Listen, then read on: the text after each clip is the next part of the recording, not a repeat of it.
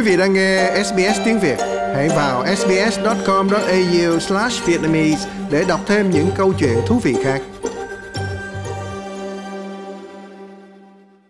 Tại cuộc họp nội các quốc gia đầu tiên của ông hôm thứ Sáu, Thủ tướng Anthony Albanese đã tuyên bố sẽ tiếp tục tài trợ y tế bổ sung cho các tiểu bang.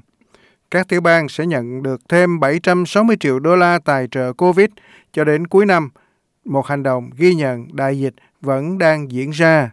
Ông Albanese cho biết thỏa thuận của nội các quốc gia không chỉ về tài trợ mà còn cải cách mạng lưới y tế để đưa các bệnh nhân ra khỏi khoa cấp cứu nếu không cần thiết phải ở đó. Thủ hiến New South Wales Dominic Pedote đã cùng các nhà lãnh đạo tiểu bang và vùng lãnh thổ khác hoan nghênh khoản tài trợ bổ sung của liên bang. Tôi nghĩ ngoài điều đó hôm nay, điều mà tôi cho là vô cùng hài lòng đó là trọng tâm thực sự của việc làm việc với các tiểu bang và vùng lãnh thổ liên quan đến cải cách y tế thực chất trong tương lai. Chúng tôi đã không làm được điều đó trong một thời gian dài. Chúng tôi chắc chắn đã nhận được ý kiến từ Thủ tướng hôm nay rằng chúng tôi sẽ trở lại nội các quốc gia trước ngân sách. Điều đó khiến chúng tôi yên tâm. Nếu có những lĩnh vực gì, chúng tôi có thể hỗ trợ thêm cho hệ thống y tế của chúng ta được cải thiện trên khắp đất nước. Tất cả họ đều đang trải qua một thời gian đầy thử thách.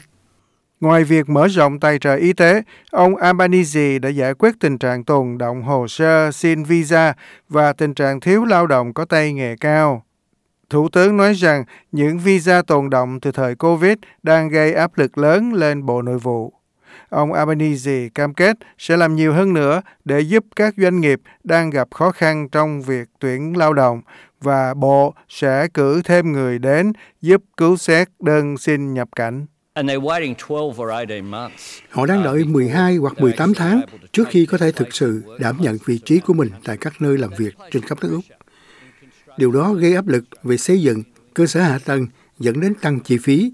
Nó cũng gây áp lực lên việc cung cấp dịch vụ và dưới cứ ngắn hạn sẽ cần phải là một phần của giải pháp cho tình trạng thiếu hụt kỹ năng. Và chúng tôi sẽ làm việc với cộng đồng doanh nghiệp cũng như hợp tác để giải quyết những vấn đề đó. Nội các quốc gia cũng bày tỏ sự ủng hộ đối với cam kết của chính phủ lao động trong việc tổ chức một cuộc trưng cầu dân ý về tiếng nói thổ dân trước Quốc hội. Ông Albanese nói rằng sự hỗ trợ của các tiểu bang và vùng lãnh thổ sẽ giúp bảo đảm sự thành công của kiến nghị đã được đưa ra trong tuyên bố Uluru từ trái tim. Như một trong những đồng nghiệp của tôi ở đây đã nói, nếu không phải bây giờ thì khi nào?